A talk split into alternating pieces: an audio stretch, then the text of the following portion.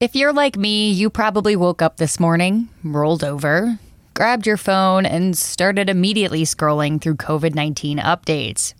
I know it's not the best for my mental health, but it's hard to stop when there's so much information coming in and constantly changing, new cancellations, and other updates. Joining us today to talk mental health and COVID 19 is Tony Pero, the Director of Operations for the Behavioral Health Team at Emerson Hospital.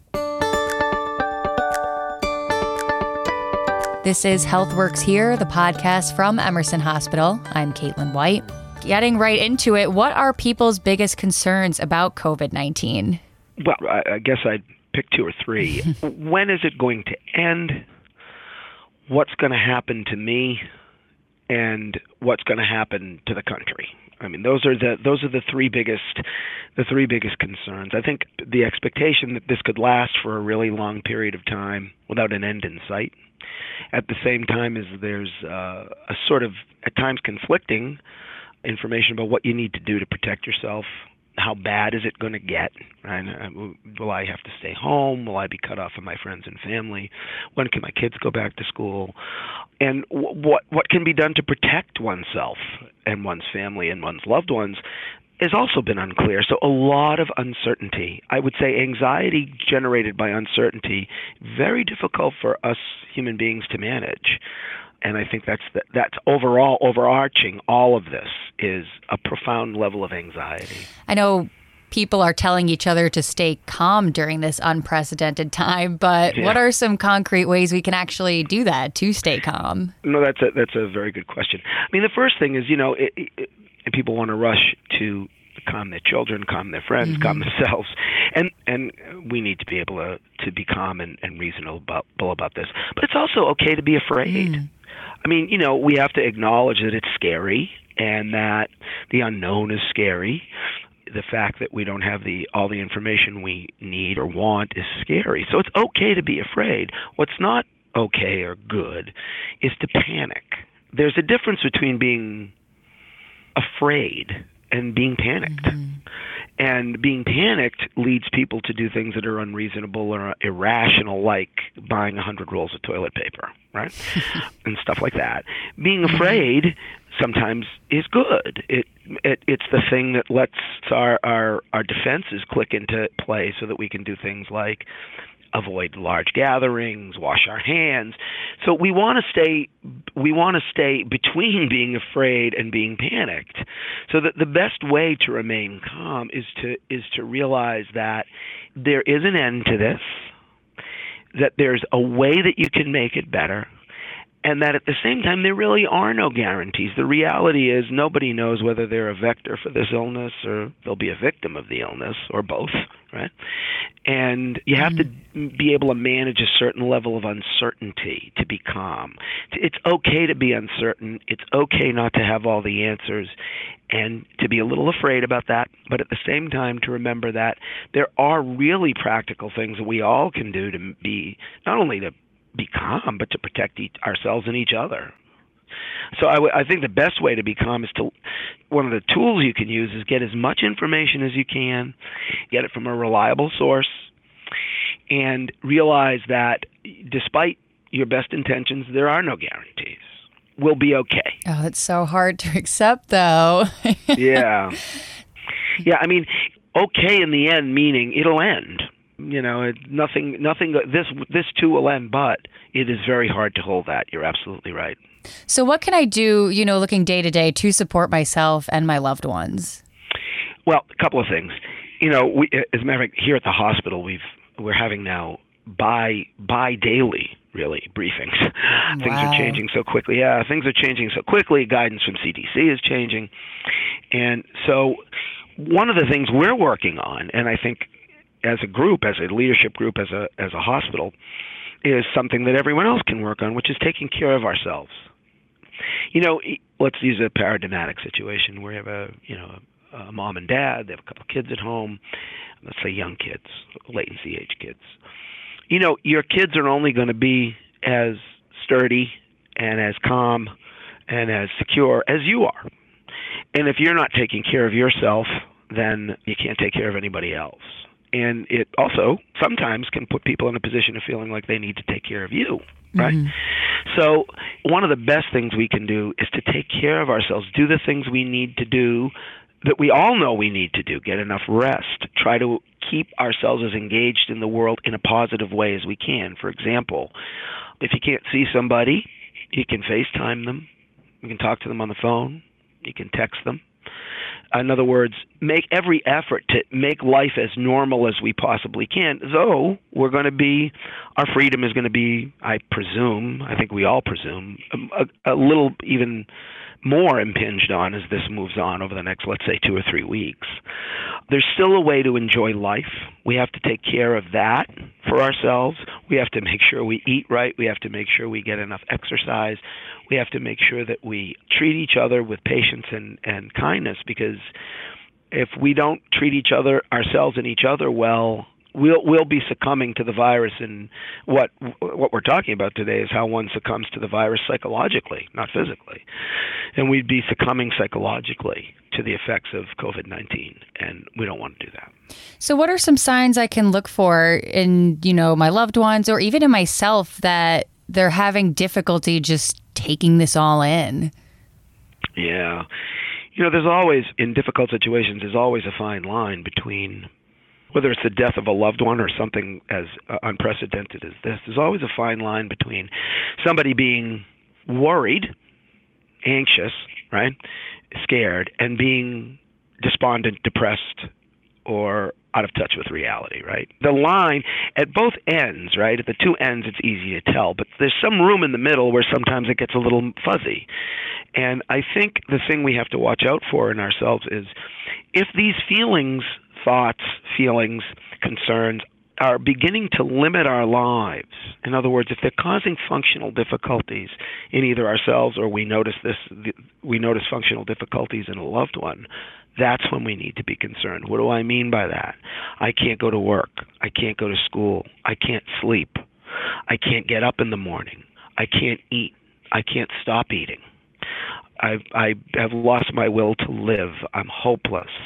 Those kind of things are a, a pretty clear demarcation for me that someone has gone beyond what we're all feeling, I suppose, anxious and worried and concerned, and has has perhaps become, in an incapacitating way, anxious or depressed. So I, I think you have to look for a functional change. Is the, is this person not able to meet the kind of whether it's you or anybody else, a loved one, a friend, a coworker, are they becoming unable to meet the demands of their lives, the things they need to do to take care of themselves and to take care of their families? Once that starts to happen, you know someone has a problem that goes beyond what we're all experiencing, right, to one degree or another, and may require some help, professional help. That leads me into my next question, which is, yeah. you know, if you're reaching that point, yeah. How where do you even go to seek out that help, I guess at this point? That's a great question. I mean, you know, it's a the dearth of psychiatric and mental health providers is a well I think it's a well documented uh, a well documented problem in our state and, and actually around the country. But there are ways. The first thing that I think a person can do, if they've never had, for example, I'm presuming you know, this is a de novo situation where a person has had no let's say, no previous contact with any kind of uh, psychiatric or mental health provider, right? Mm-hmm. Because that, I think, would be the probably the case we'd want to highlight the most. The first thing to do is contact your primary care physician and say, look, this is what I'm experiencing. You know, we, we tend to assume, rightly or wrongly, that, and I think it's wrongly, that our, our physicians don't want to hear about this kind of stuff.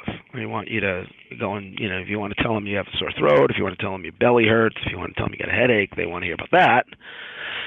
But they need to hear about this too, right? This is, in my view, a medical complaint, right? It's the same thing as calling up and saying, I have chest pain, you know, or I, I can't move my leg. So the first call is to the PCP's office. So look, I think I'm I really need some help. I think I'm I'm not able to manage this myself. Can you direct because most phys, most primary care practices have affiliated psychiatric or mental health providers that they can refer you to. Some don't, but most do. And they're a great starting point because this is a person presumably who knows you, or knows something about you. May they may know you very well if you've you know been with the same physician for a while, and who can point you in the direction of a, a colleague who can help. So I think a first call to the PCP. If that doesn't work, a call to your insurer also works. If you, I mean, if, if you're down to, if you're down to nobody, no professional who you know or you're familiar with or comfortable with can make a referral, you can self-refer. And one way to do that is if you have insurance, uh, you can go to your insurer's website or actually call their customer service line to find a list of providers who take your insurance. And you can call them. That's another thing you can do. There's also the various organizations in each state that represent the professions. So, like for example, in Massachusetts, there's the state chapter of the National Association for Social Workers. You can call them. They have a referral line. There's the state chapter of the American Psychological Association. They have a referral line. There's the Mass Medical Society. They have a connection to referral lines. So, in other words, you can call the you can call the representatives of the organizations that provide mental health care. The best of all possible worlds is one calls one's doctor and says, "Look, I need some help." And typically, folks I have a place to point you. Could you talk about the balance of getting news? Like, you don't want to absolutely avoid any updates, but you don't want to be scrolling Twitter 24 hours a day, which is kind of where I end up leaning. Right. And I'm just wondering, you know, how, with all this information coming in all the time, how do you just kind of take a step away to kind of, whew? Yeah. It is something, isn't it? It, it, it? Today, you know, when I was a kid, it wasn't that hard, you know, to avoid information if you wanted to. It was pretty easy, uh, you know. Um, you know, but uh, you know, you just didn't watch TV or listen to the radio. But that really, even though that was easier then, it's still sort of the same recipe, right? It just takes much more of a willful act for people to do that now, right? One has to put down one's phone, turn it off, put it away, if you're feeling like some people really, really can process a lot of information and deal very well with it, right? But for a lot of people, you're absolutely right. It's just too much information. Not only that, the more of it you get, the more of it will be conflicting. It's just it's just a it's just a mathematical reality that the more information you get, the more in varying viewpoints you will hear, and ultimately you will hear someone say something different than the person or the organization you said just before that one right? And it gets to be very, very confusing. And when you hear about uh, projections, prognostications about the future, sometimes those are offered without context or by by uh, unscrupulous individuals online. You know, this is going to turn out, to, you know, this is going to turn into a world, you know, world-ending catastrophe. You know, and you never know what you're reading. So I think that I wish I had an easy answer. It's a willful act of distracting oneself, right? Of saying I'm going to do something else instead of this. I could turn on the news, right? But instead I'll watch a movie. I could, you know, go and look at my Twitter feed or I could take a look at a magazine online or or read a book. These things all become harder when there are more distractions. I'm not suggesting any of this is easy, but it's an act of distraction. I mean, we run an inpatient unit here, and you know, I'm, I help run it. Frequently, we have patients who are I mean, it doesn't need we don't need COVID nineteen for folks to be anxious and scared. You know, we manage and, try to help a lot of people who are anxious and scared all the time, and they deal with this themselves on a daily basis. How can I limit the information I'm getting because I'm getting too scared, or I'm getting too many calls from my friend. I don't know how to, you know, I can't talk. Uh, every time I talk to her, I feel worse. And so, in other words, there's variations on this theme with people we see every day. You know, about how to limit information, limit contact with the outside world so that it's useful to you. And what we tell people is they have to develop other skills. Most of us, if you're like me, I mean, using my digital devices is a coping skill. It's what I do. You know, I look at my phone a lot. you know, but and a lot of people do that. There's nothing wrong with that. It's just that it can't be your only coping skill. It used, to, you know, it used to be people could take a bath you know, or you know, listen to music, take a walk. these are the kind of things, despite the fact that they seem antiquated and you know low tech, they're actually very useful. And one has to have a whole repertoire of ways to manage any difficult feeling, including anxiety. The more avenues one has to manage their feelings, the more successful one is going to be in managing those things. And that goes double or triple or quadruple, right, for the attachment we have to information. We have to distract ourselves in other ways. And it takes a willful act of saying, I'm going to try something different. I'm going to try something else I enjoy. If you do it enough, if you work at it hard enough, you might be able to get yourself to the point where you do go to that, where that becomes something you can rely on, like watching a movie or reading a book. So I think distraction and developing other reasonable, healthy coping mechanisms is what we all have. I'm not I'm not excluding myself from this. That We all have to do. But if you are going to, you know, read your Twitter feed or or look at the news, just remember that you're being hit with a fire hose of information, right? And just like if, if you were being hit with a real fire hose, you can keep your balance only for so long then it will knock you over, right? So, you know, you have to. What can you do then? You got to get out of the way. You got to either turn down the water, you got to turn down the pressure, or get out of the way.